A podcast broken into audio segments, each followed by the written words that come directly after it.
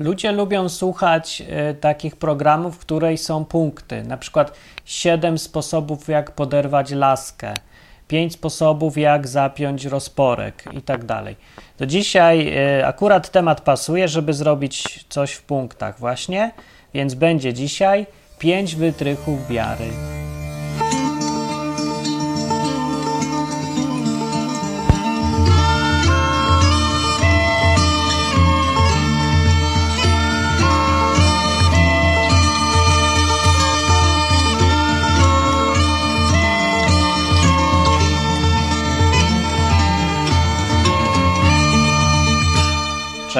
Martin Lechowicz, program Odwyk, w którym opowiadam o Biblii i o tym, co tam można wyczytać, i o Bogu, i o ludziach, i o życiu, śmierci i pralkach automatycznych, o wszystkim, co się z tym wiąże i na jakiś temat. Dzisiaj tematem są wytrychy wiary. No, ten temat jest związany y, nie tyle z samą Biblią, co ze sposobem czytania tej Biblii i w ogóle odnoszenia się do spraw związanych z Bogiem i z wiarą, z y, religią, takimi sprawami. Bo, e, bo normalnie to takie, takie założenie, tak powinno się robić, żeby czytać tą Biblię i czytać to, co tam jest. No ale to łatwo powiedzieć, ale nikt tak nie robi prawie. Mm, z różnych powodów. Ale myślę, że najbardziej z wygody albo ze strachu, albo to jedno i drugie, może to jest jakoś połączone. No bo człowiek by mógł robić tak, że bierze to, co czyta, zmienia sobie poglądy na takie, jak wyczytał w Biblii na przykład. I to by wszystko załatwiło, e, ale tak jest trudno, bo trzeba się zmieniać i trzeba iść tą, tymi jakieś tam trudne czasami rzeczy robić. Jezus tam naprawdę trudne rzeczy czasem kazał, na przykład kochać nieprzyjaciół, czyli ruskich i Niemców, albo polityków się modlić za nich, albo jakieś takie. To jest nie do zniesienia czasami. A nawet jeżeli jest, to może zrobić coś na skróty. Jak są jakieś drzwi zamknięte przez Boga, że tutaj nie wolno napluć w twarz muzułmaninowi, bo Jezus by te, tego pewnie raczej nie zrobił, no to trzeba jakoś te drzwi zamknięte sobie otworzyć. Żeby to, co tam ten Jezus mówił, być może i może wyczytaliśmy w Biblii, a może nie, żeby to się zgadzało z tym, co ja chcę, żeby było, a nie żebym ja musiał się dostosować do tego, co Bóg chce. No przecież to jest nie do pomyślenia, żeby to się, żeby to ja bym się dostosować miał do Boga, to Bóg się ma do mnie dostosować, no nie? No, więc do tego używa się różnych wytrychów takich. To są takie wytrychy wiary, czyli sposoby, jak obejść coś, co jest czarno na białym napisane, że to tak powinno być, albo tego nie można. To jest jakoś obejść po prostu. To są metody y, zmuszania swoich własnych poglądów do tego, żeby były takie, jak nam się podoba.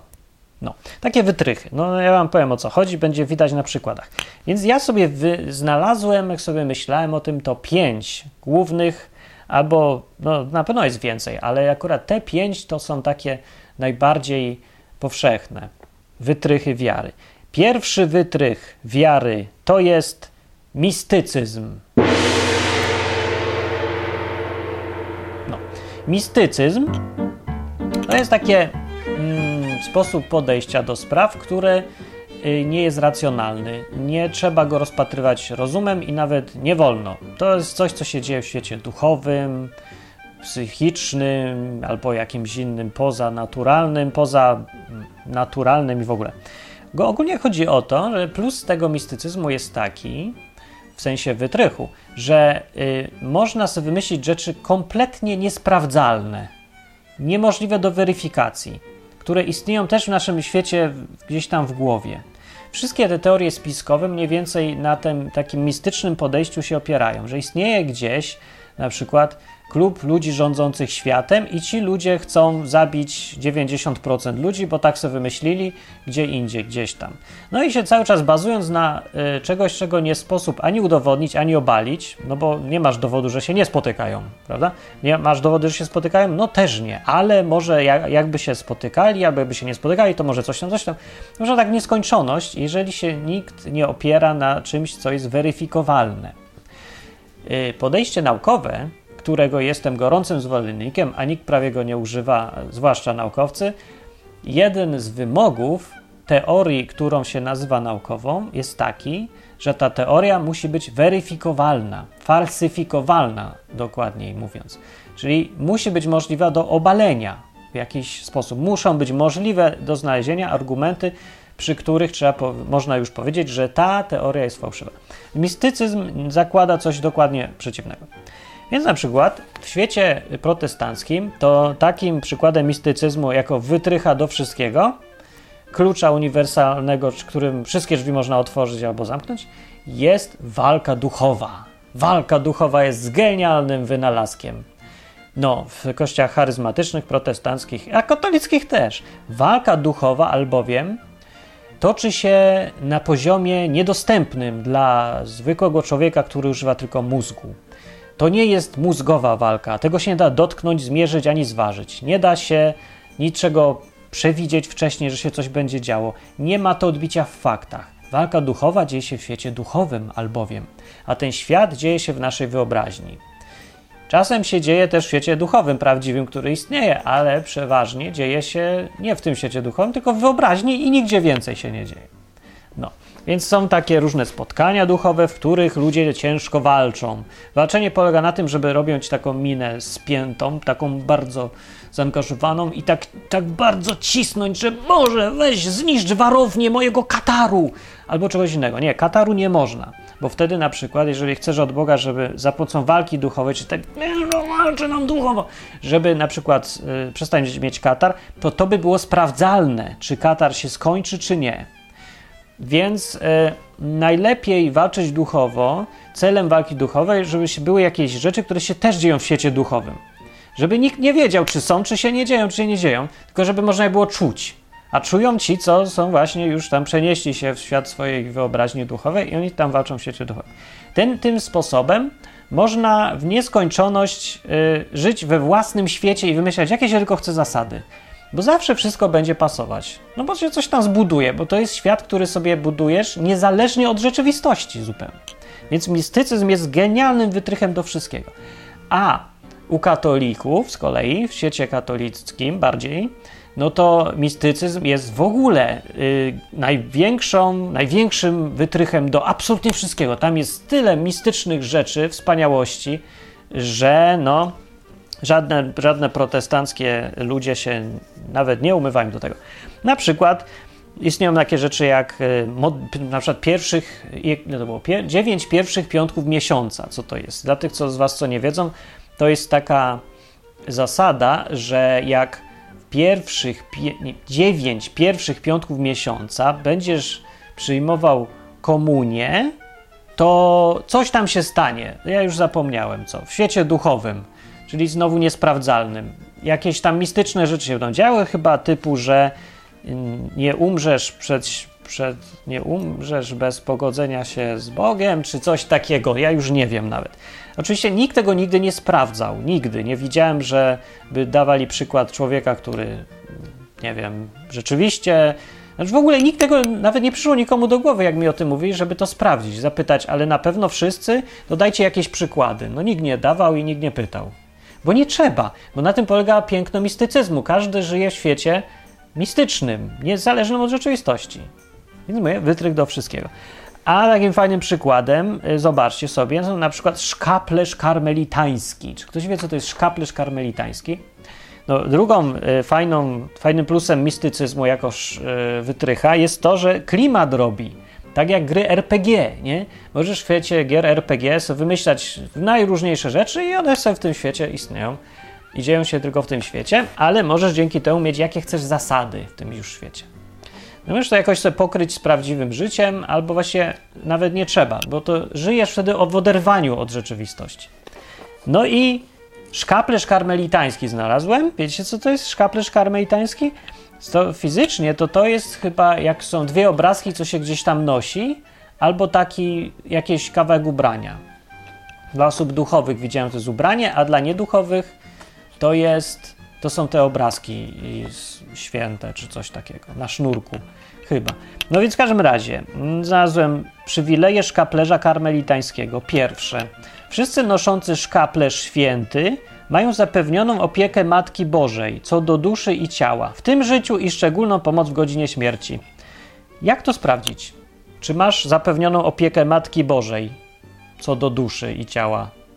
No nijak. Nie da się tego sprawdzić, bo to wszystko jest kwestia interpretacji. A interpretuje zawsze osoba zainteresowana, więc zawsze będziesz widzieć wszędzie tą opiekę, bo już z góry zakładasz, że ona jest. Tego się nie da nijak udowodnić ani obalić. Poza tym to się wszystko dzieje w jakimś świecie duchowym, a nie materialnym, gdzie coś można zmierzyć, zważyć. Drugi punkt. Nie zostanie potępiony ten, kto umrze odziany szkaplerzem świętym. A to jednak się odziewa. I jak to sprawdzić? Czy zostanie potępiony, czy nie zostanie potępiony?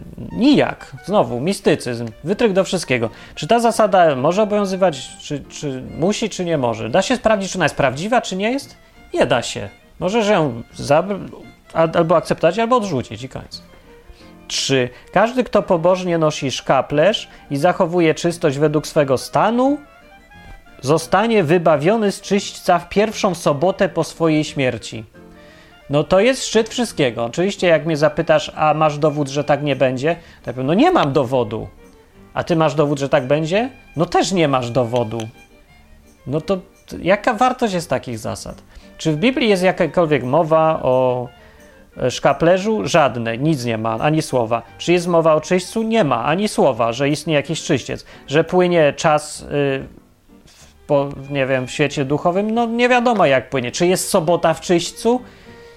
Nie wiadomo, czy jest sobota w czyśćcu. A jak nie ma soboty, to co? A w ogóle czyśćca nie ma przede wszystkim, ani szkaplerza, ani żadnych obietnic, że coś takiego będzie, nie ma w Biblii.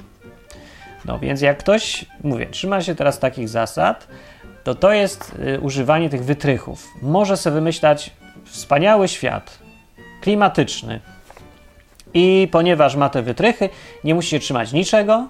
W świecie duchowym może sobie zbudować co chce, no to, to, to wierzy sobie w co chce.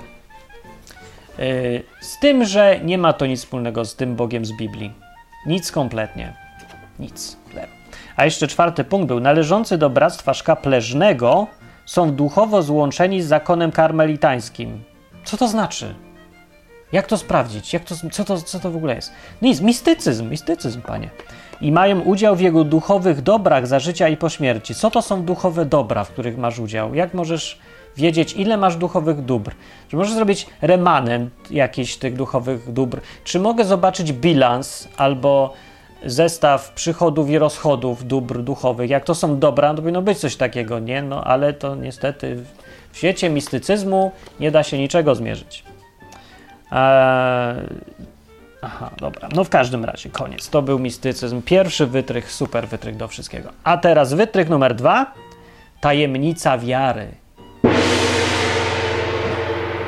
Tajemnica wiary to jest jedno z moich z fascynujących mnie określeń, bo to jest coś, czym się tłumaczy absolutny brak logiki i skrajną głupotę czasami.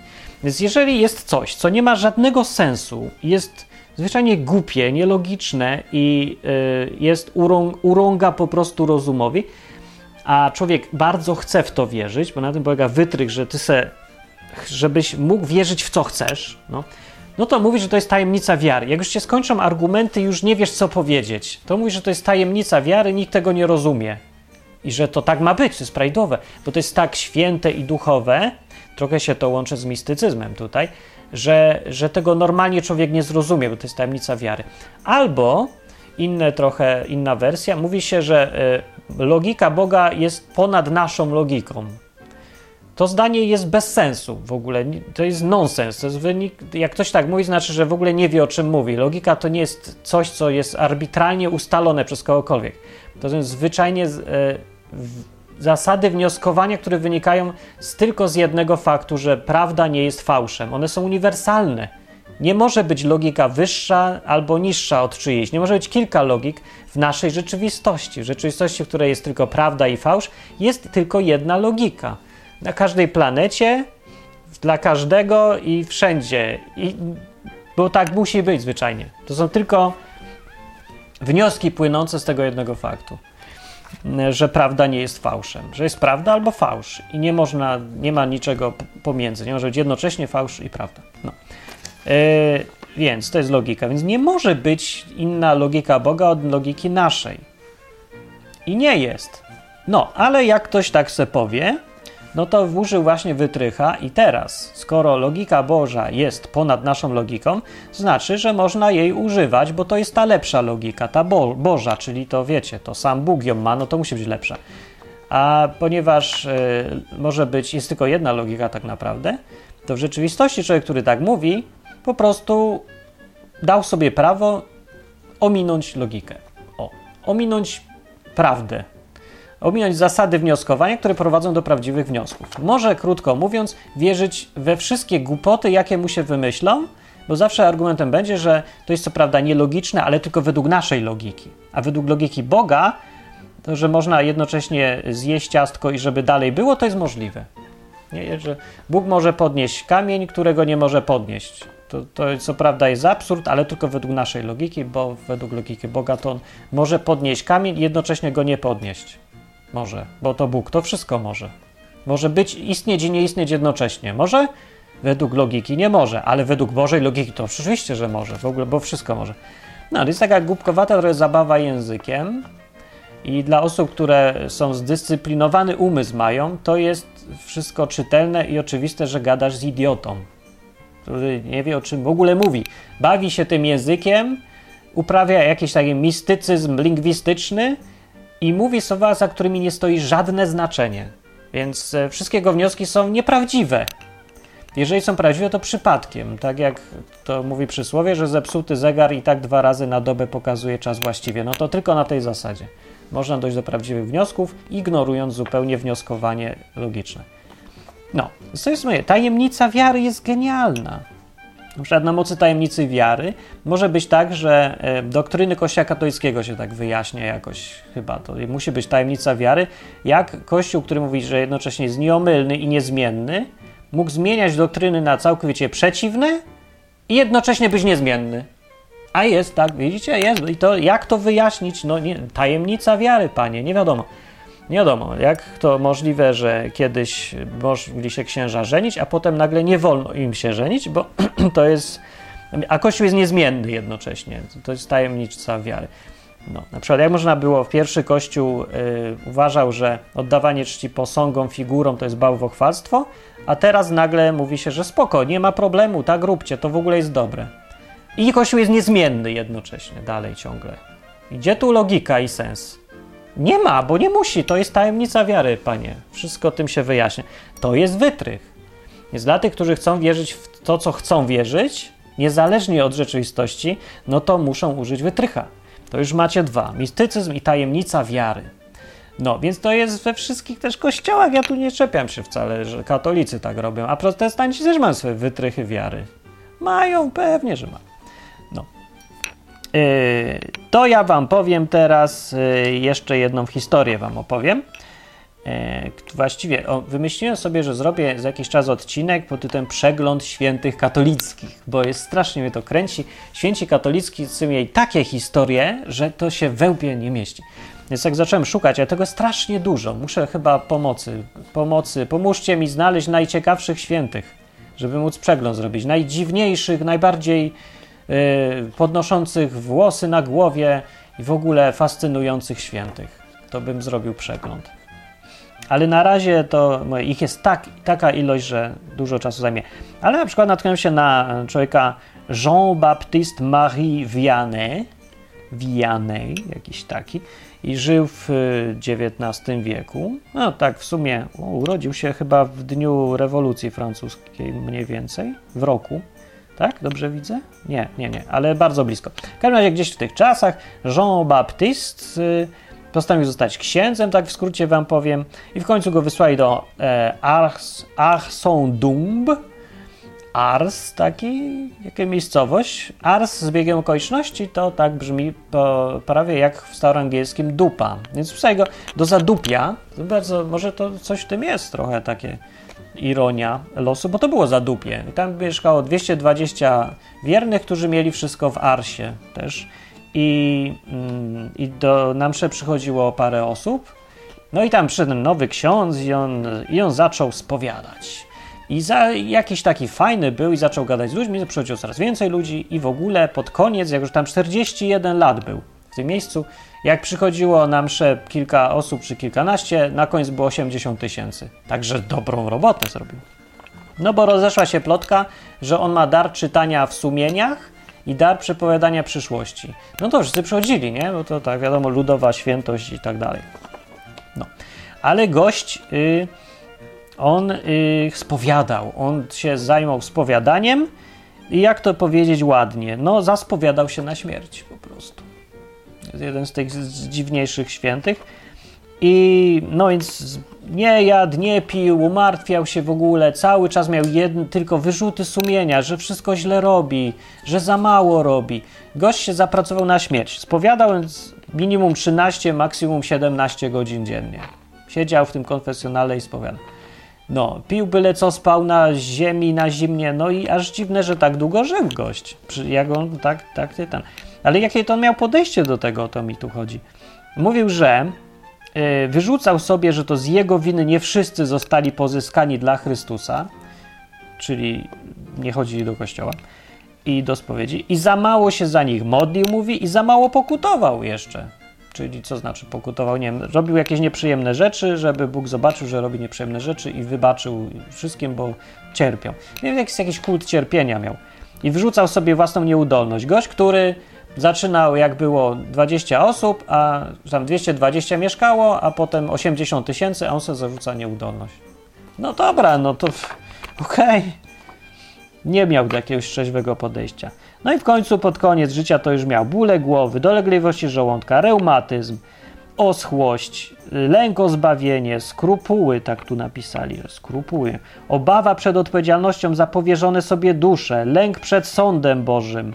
E, jeszcze na, dokłady, na dokładkę tego wszystkiego przez 35 lat widział szatana nocami, pokazywał się mu i nie pozwalał mu nawet na kilka godzin wypoczynku, tak piszą. Po prostu gość nie wiem, zafascynowany cierpieniem totalnie był.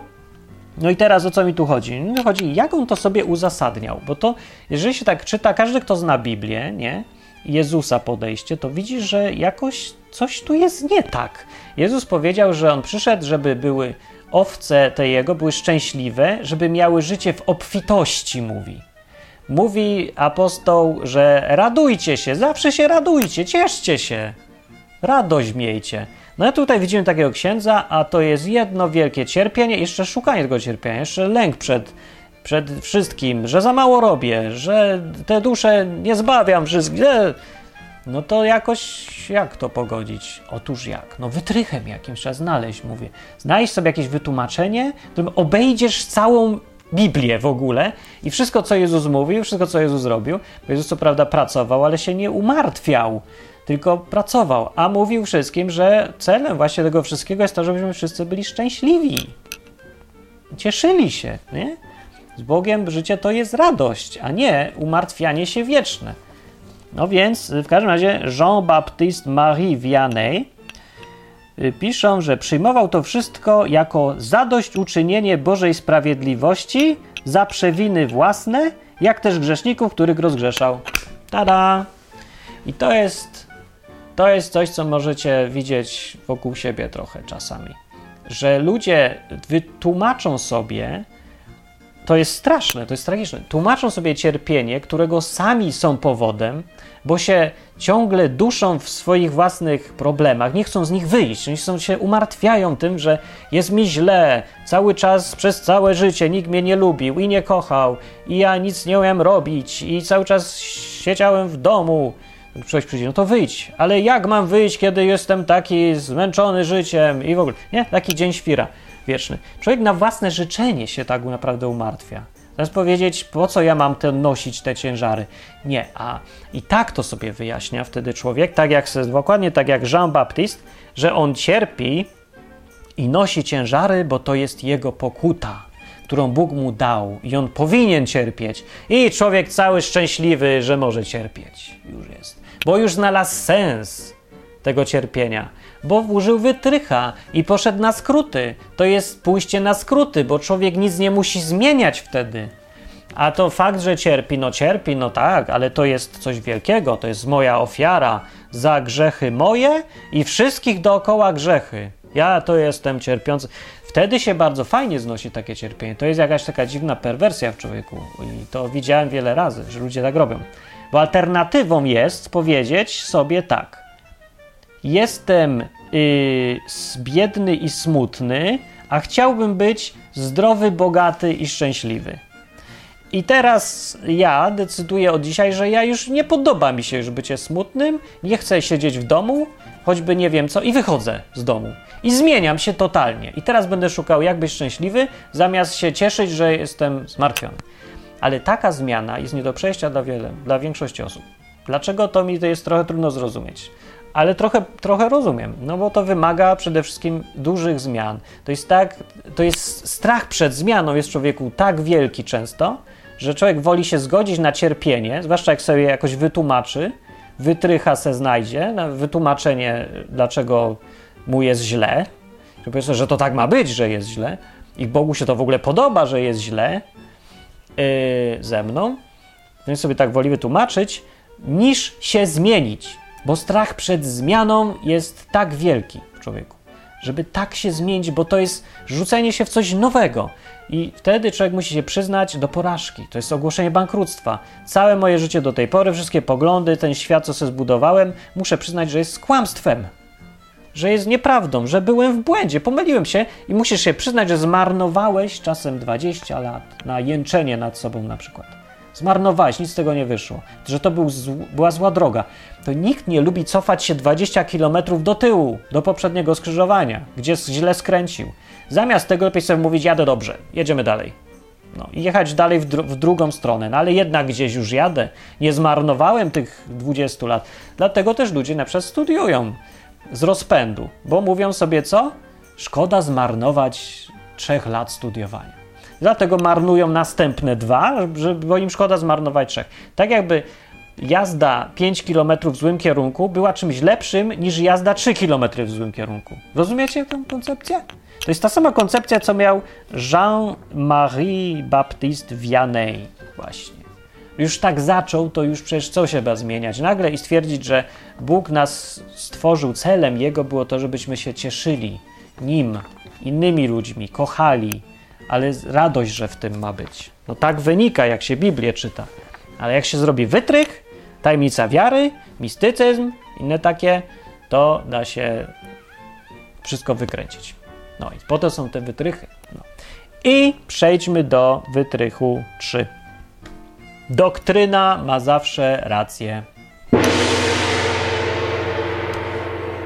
To jest taki pogląd, taki sposób e, widzenia rzeczywistości, użycia wytrycha, w którym e, robisz sobie doktrynę, wbijasz sobie do głowy i ta doktryna jest fundamentem Twojego rozumienia świata. I to bardzo często ludzie tak mają. Czyli na przykład najczęściej to jest doktryna katolicka. Czyli wmawiasz sobie, nie wmawiasz sobie, tylko po prostu budujesz sobie w głowie tak silnie, że na przykład jest czyściec, bo tak mówi doktryna, że widzisz go wszędzie w Biblii, widzisz go we wszystkich objawieniach i potwierdza ci się, wszystko ci się potwierdza, bo masz tak silne przekonanie, że czyściec jest, albo że woda święcona działa. Więc będziesz widział, że działa cały czas już. To jest ten wytrych. Takie stawianie sobie doktryny jakiejś jako yy, coś, czego nie wolno, nie da się zwyczajnie podważać. Jest niepodważalne. Wytrychem jest robienie sobie ideologii, koncepcji, które są nie, nie wolno i nie da się ich falsyfikować. No. Że to jest prosty wytrych, banalny dosyć. To jest takie bycie upartym w wierzeniu w to, co się wierzy po prostu. I już. No. Więc to, no, to nie jest takie specjalnie fajne. Nie powinno być takich doktryn, których, które nie podlegają rozmowie. Bo wtedy, jak ktoś ma takie, y, doktryna ma zawsze rację, taki wytrych stosuje, no to jakich argumentów możesz użyć? Żadnych, nie da się, bo człowiek mówi, że zakłada sobie, że nie, nie da się zmienić tego, w co wierzy, nijak. Choćby to była największa głupota świata, choćby to było nielogiczne, choćby to się nie sprawdzało w rzeczywistości. To, to powinno być najważniejsze. Weryfiko, weryfikacja tego z rzeczywistością. No wiecie, bo może można powiedzieć, yy, że coś jest nieprawidłowe albo prawidłowe, ale ważne jest, czy działa. Nie? Więc wielu ludzi praktycznie, podchodzących do Boga bardzo dobrze y, wychodzi na tym, kiedy mówi, so, kiedy sobie mówi tak, że i innym, że ja, ja nie wiem, co tam jest napisane, ja nie czytałem po hebrajsku, po grecku, po takiemu albo innemu, ale ja wiem jedno, że to działa. Ten Bóg działa. Może sobie mówię głupoty, może się chrzciło kropiąc wodą, może sikając przez rurkę, a może zanurzając. Nie wiem, ale wiem, że to, co ja robię, to działa. Że mam, jestem zdrowy, szczęśliwy i bogaty, czuję kontakt z Bogiem, On do mnie mówi, jak mówi, to się sprawdza w rzeczywistości. Po prostu to działa. I to jest bardzo dobre podejście bo to pozwala, y, no to to nie właśnie pozwala uniknąć tych wszystkich wytrychów. To jest to, co, to sprawdzanie wszystkiego w praktyce. To jest upewnianie się, że to, w co wierzysz, jest prawdziwe.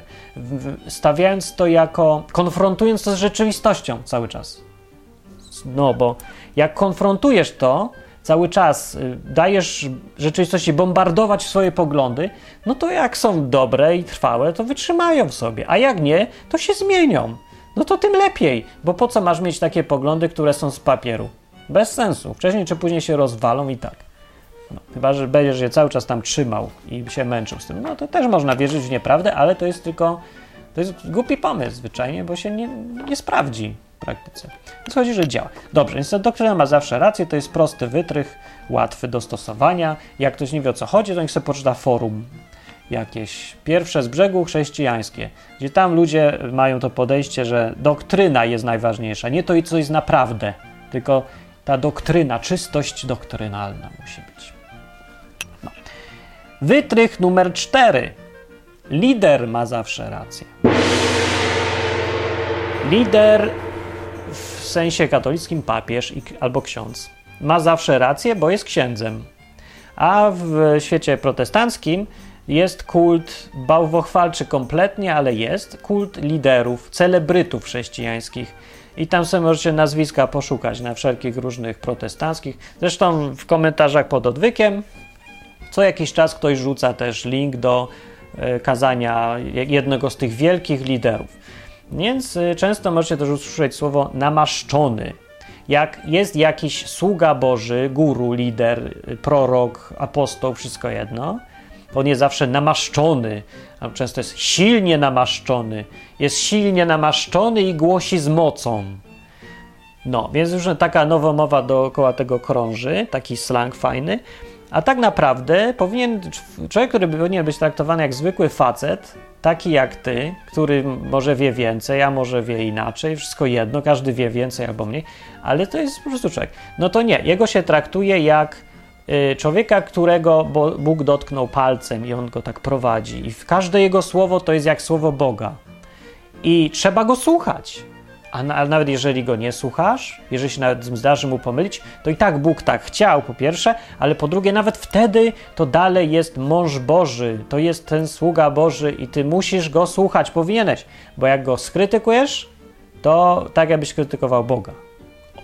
Takie podejście. No jest to samo podejście, co jest podejściem do papieża.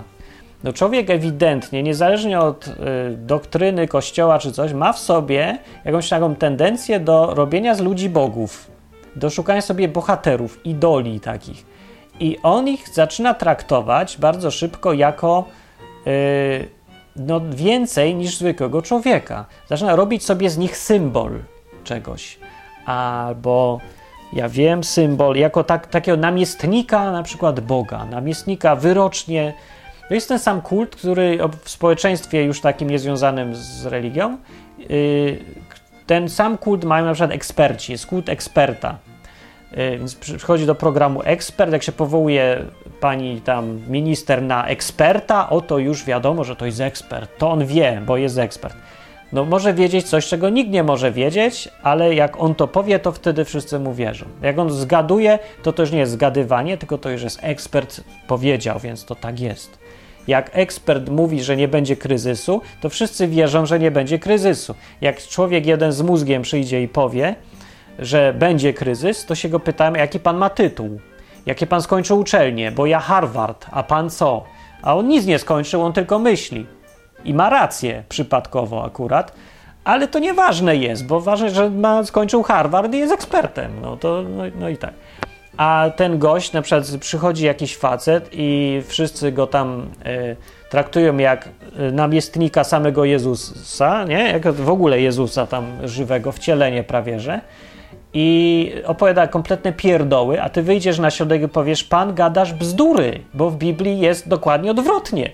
To przyjdzie ci facet i każe zamiast nastawiać drugi policzek, walić po mordzie i zrobić sobie jakieś tam uzasadnienie. To ty powiesz, Jezus mówił co innego. No, ale to wtedy ci wszyscy cię zaciukają tam, bo to obskrytykowałeś namaszczonego męża Bożego. No, i ten wytrych y, jest jeden z bardziej obrzydliwych dla mnie, bo to jest, podpada pod przykazanie, to pierwsze główne przykazanie, nie będziesz miał innych bogów oprócz mnie. To pierwsze przykazanie było z tych dziesięciu takich na tablicach. No, to, to nie jest dobry pomysł, żeby robić sobie z ludzi taki kult. Yy, jest tutaj, występuje przy tym wytrychu, korzysta ten wytrych z zaburzonych per, zaburzonej percepcji trochę, yy, proporcji, nie percepcji. Yy, on jest skonstruowany właśnie z zaburzeń proporcji. Bo oczywiście, że w Biblii się znajdzie różne wskazówki, które mówią, żeby szanować nauczycieli albo przy liderów, że jak coś liderzy tam są. No są takie różne, pewnie, że są, no ale to jest, y, chodzi mi tu o proporcje. No bo Jezus pewnie ze 100 razy częściej krytykował przywódców i mówił, żeby uważać na nich. Mówił, że faryzeuszy to że ostrożnie, że tam strzeżcie się jadu faryzeuszy, czy tam kwasu, kwasu mówił. Bo to się tak roznosi, mówi, jak, jak kwas w chlebie się uważać na to. Cały czas krytykował przywódców. Sam mówił, że u was ma nie być przywódców, tylko ma być się służyć jedni drugim. I pokazał jak. I oni się kłócili tam uczniowie, kto ma być największy. To on mówił, że nikt nie ma być największy, głupki jesteście, nie rozumiecie tego. No, e, a tych tam, gdzie jest napisane o tym, żeby, żeby swoich e, ojców duchowych, tam coś tam, jakaś wzmianka jest, no jest jedna wzmianka, jest druga wzmianka o tym, żeby przywódców nie przywódców, tak bardziej liderów, coś takiego, szanować czy coś, żeby ich słuchać w tam w czymś, to też jest. Tylko teraz zaburzenie proporcji występuje, bo z tych paru y, wzmianek robi się monumentalny w ogóle y, taką wielką podstawę do tego, żeby teraz czcić każdego namaszczonego faceta z mikrofonem na środku. Ja też mam mikrofon. Ale właśnie no mnie się nie czci, bo ja to ja mam wstręt do takich rzeczy. To mówię wyraźnie. Jak ktoś spróbuje, to dam po ryju. Nie dam po ryju, ale i tak nie, nie znoszę tego. W każdym razie yy, robi się z tego taką wielką podstawę do wynoszenia na piedestał tych ludzi z paru gdzieś tam marginalnych tak naprawdę wskazówek w Biblii. I dotyczących e, raczej nie całego podejścia tego, tylko tego, żeby, nie wiem, no, szanować ludzi, którzy są liderami, bo to jest trudne zadanie i pożyteczne, i cenne, i tak dalej pomagać w ogóle. No, a zapomina się o, tych, y, o tym morzu w ogóle fragmentów, gdzie się Jezus cały czas sprzeciwia światowi hierarchii, hierarchicznemu. No i kultowi jednostek Jezus się jak najbardziej sprzeciwia. Gdzie tam coś takiego jest? Gdzie on tam jakiegoś ucznia stawia? Gdzie on tam zbudował sobie hierarchię uczniów? Kazał wszystkim czcić Piotra? Gdzieś? Albo Jana? Albo innych? Nie. A jak ktoś próbował, to raczej go spotyka krytyka, no trochę ze strony Jezusa, jak ktoś ich próbował wywyższać, tak? To nie, nie tak było, więc w każdym razie yy, wytrych, no bardzo dobry wytrych pastora, zwłaszcza orzesz, kurde, jak ludzie robią z pastorów po prostu gwarancję swojej wiary. Mówią, że w ogóle samo określenie mój pastor jest jakimś przejawem bałwochwalstwa. Jak mój pastor? Tak by każdy był przypisany do pastora? Gdzie to jest w Biblii? Nigdzie. To jest wytrych właśnie, który sobie robimy, bo ten wytrych z kolei umożliwia nam znowu pójście na łatwiznę. Możemy sobie otworzyć zamknięte drzwi na skróty. Skrót polega na tym, że zamiast samemu teraz czytać Biblię, samemu szukać relacji z Bogiem, samemu dochodzić do tego, co jest prawdą, a co nie jest, idziesz se do mojego pastora i to on ma obowiązek zadbać o mnie, bo, bo tak, tak mówi ten taka doktryna jest teoretycznie. Nie ma takiej doktryny, nigdzie nie jest napisane, że to on ma obowiązek za ciebie dbać, o ciebie. To ty masz obowiązek dbać o ciebie. A z czego to wynika? Z tego, że będziemy sądzeni indywidualnie. Nie będziesz mógł powiedzieć na sądzie ostatecznym, że ej, ja nie wiem, ja mam adwokata, tego pastora, to on za mnie decydował. Nie, Bóg tego nie zaakceptuje, nie? Nie tak wynika z Biblii? Nie on ciebie rozliczy. Nie będziesz miał okazji powoływać się na jakiegoś pastora albo nauczyciela z internetu, bo on mądrze mówił, to ja go słuchałem we wszystkim. Bo go namaściłeś przecież. Więc powie, gdzie ja go namaszczałem? Miałeś sam myśleć. Miałem mieć relację z tobą, a nie mieć relację z tym jednym facetem, a on wszystkim ma mówić dalej. To, tak to było dawniej, a teraz to każdy ma czcić Boga sam, w sercu, a nie na jakiejś jednej górze, w jednej świątyni za pośrednictwem arcykapłana. To tak było kiedyś tam, a teraz to jest chrześcijaństwo i to jest inny system, który polega na tym, że każdy ma bezpośrednio w relację z Bogiem.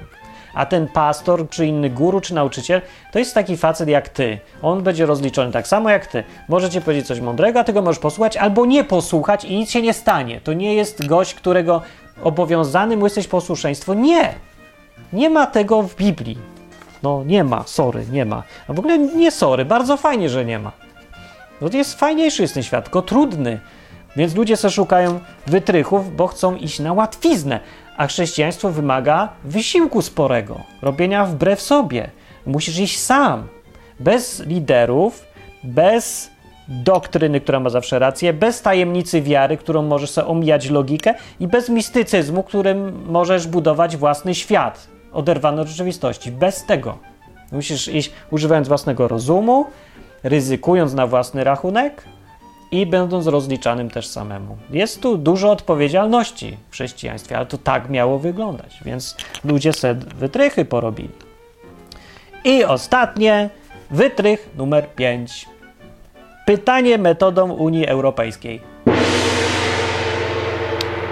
To jest zadawanie pytań Bogu taki sposób, żeby zawsze odpowiedział to, co ty chcesz usłyszeć.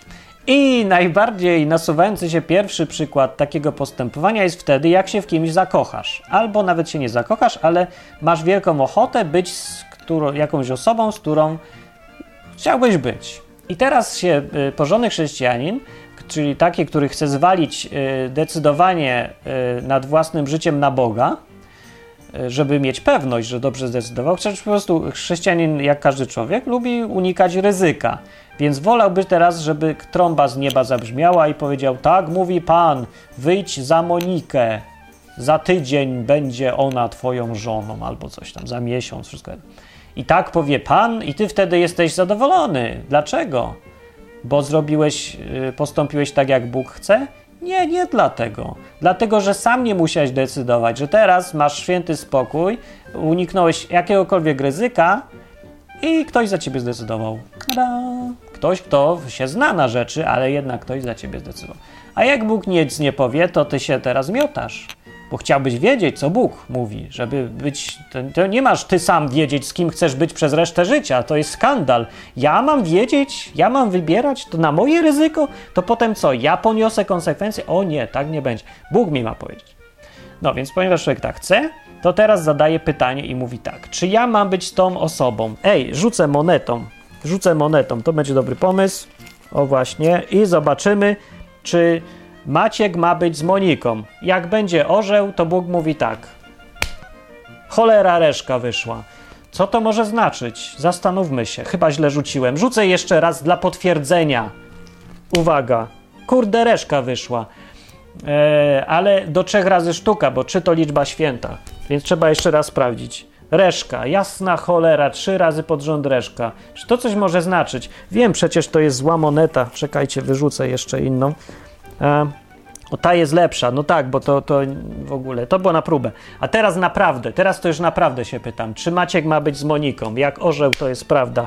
Reszka, nie wierzę, po prostu nie wierzę. Nie, ja nas nie oszukuję, naprawdę wyszła cztery razy reszka pod rząd. Ale ja sprawdzę, ta moneta coś chyba źle działa. Czekajcie, bo Dwie monety i cztery rzuty i reszka. Dobra, pyta teraz już naprawdę, teraz już bez jaj, bo to był, to tak, teraz się weźmie. A teraz czy Maciek ma być z Moniką? Sprawdzamy. Orzeł ma być! Bóg powiedział. Tak właśnie wygląda pytanie, Boga metodą Unii Europejskiej. Dlaczego metodą Unii Europejskiej? Bo kiedyś, jak robiono referendum we wszystkich krajach, czy chcecie być w Unii Europejskiej, to Irlandczycy powiedzieli nie, nie chcemy. I co zrobiono? No powiedziano, że trzeba powtórzyć głosowanie. Dlaczego? Nie wiem, nikt nie powiedział, dlaczego trzeba powtórzyć głosowanie, oprócz tego, że chcieliśmy usłyszeć co innego po prostu. No. Więc zrobili drugie głosowanie i tak bardziej namawiali, bardziej namawiali, no i się ludzie powiedzieli, dobra, to chcemy być. No, więc to, to jest to pytanie Boga metodą Unii Europejskiej, wytrych taki. Jest to metoda bardziej z Biblii, bym użył przykładu, metoda Bileama.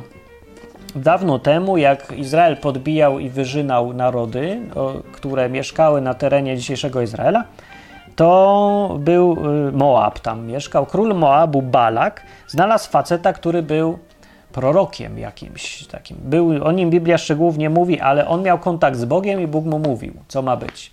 Przekazywał. Więc y, poszedł ten Balak, wysłał książąt, skupę złota tam od razu mu nieśli. Bardzo przyjemnie, sympatycznie go chcieli namówić, żeby przyszedł i poprzeklinał Izraela który tam najeżdżał narody, po prostu agresor straszny i trzeba go poprzeklinać teraz trochę, żeby, bo to tak duchowo podchodzi do tego. Choć Bilam bez ich przeklinał. Bilam mówi tak, że ja, ja nie wiem, czy ich będę przeklinał, czy nie, bo ja tylko powtarzam to, co mi Bóg każe.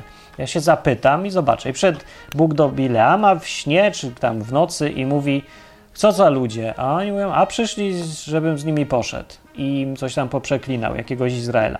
A on mówi, y, nie idź z nimi, nie, nie, ja, ja się do tego nie piszę i nie idź, nie idź, nie idź. No to on powiedział, nie idę, bo mi tak Bóg powiedział. No to dobra, no i koniec historii. A potem przyszli drugi raz i przyszli jeszcze bardziej ubrani, jeszcze większemu tam poczęstunek zrobili pewnie i coś.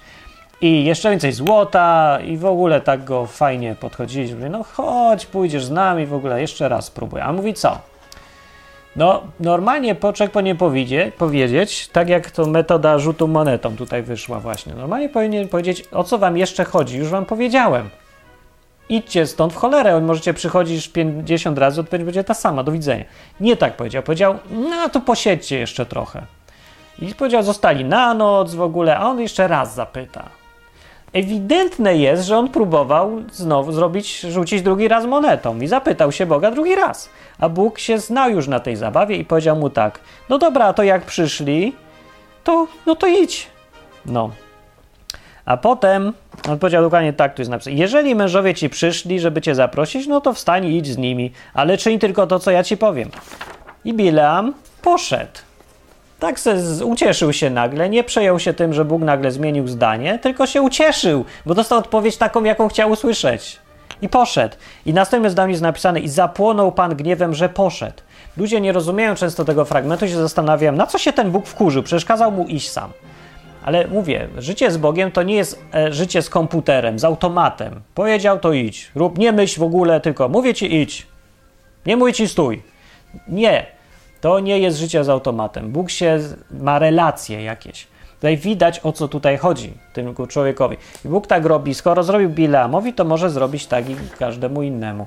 Jeżeli nieuczciwie zadajesz pytanie, jeżeli przychodzisz do Boga i nie chcesz wiedzieć, tylko no, nawet możesz nie być świadomy trochę tego, ale chcesz naciągnąć Boga na taką odpowiedź, jaką chcesz, wytrychu użyć, to Bóg się może zgodzić. Może się nie, nie będzie grał z tobą w tą głupią grę.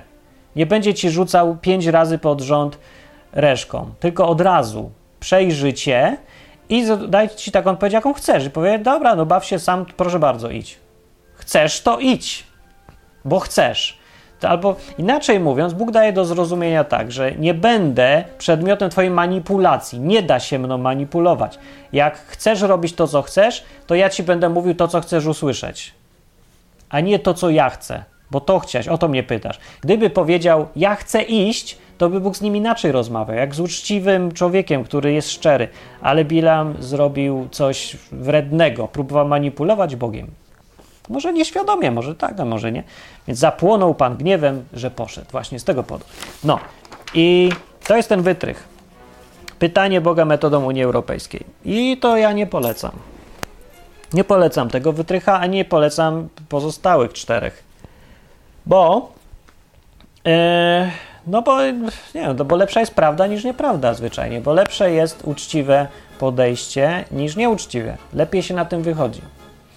E, bo widzę, że ludzie, którzy są uczciwi, nie używają wytrychów, e, lepiej ostatecznie na tym wychodzą, mają szczęśliwsze życie. Są spójni, są spokojni, nie muszą się tak miotać, nie boją się rozmawiać z innymi ludźmi, rozmawiają otwarcie i spokojnie, no bo wiedzą, że nie robili nic nieuczciwego, nie używali wytrychów, nie szli na skróty, nie wmawiali sobie głupot. Więc yy, jest lepiej, no lepiej takim być. No możesz na przykład nie uczyć się angielskiego, tylko zamiast tego udawać, że czytasz, a grać sobie w grę albo oglądać film na tablecie. Weź, otworzysz książkę i wsadzisz tu tableta i pójdziesz na łatwiznę. Zamiast się uczyć angielskiego, to będziesz grał na tablecie. Czy nie lepiej sobie pograć, zamiast się męczyć? No lepiej, no wytrych se użył. No, a za 5 lat nie będziesz mówił po angielsku. No, jakbyś się uczył, to byś mówił. No i to jest taka ilustracja tego, co to znaczy używać wytrychów i jak się to kończy. No, koniec odcinka. Mówił Martin Lechowicz, jeżeli wam się przydaje to gadanie rozszerza wam horyzonty, to wspieraj czasem ten program, bo wieczny nie będzie, a za coś opłacać serwery trzeba, panie dzieju. No, nie, nie ma obchodzenia, nie będzie wytrychu. A ktoś inny da co łaska. No, no, no może da, może nie da. I się program skończy. Zawsze jakiś efekt będzie. Wytrychy, głupi pomysł. Aż może są jakieś takie wyjątki, czy coś, kiedy wytrych się przydaje. Raz otworzyłem wytrychem kłódkę od roweru, co se ktoś założył i trzymał w domu przez dwa lata, bo nie mógł zdjąć. No to wtedy się mi wytrych przydał raz w życiu. Jeszcze raz się przydał, jak się komuś e, zamek zaciął w domu, czy coś. To, to. Ale poza tym normalnie to się otwiera drzwi kluczem. Jak Bóg mówi idź w prawo, to idziesz w prawo, jak mówi idź w lewo, to idziesz w lewo, a nie, że z powodu tego, że lepiej i wygodniej wierzyć w doktrynę, to idziesz, mówisz, że idę jednocześnie w prawo i w lewo i nie widzieć w tym problemu. Lepiej. Do następnego odcinka. Dobranoc.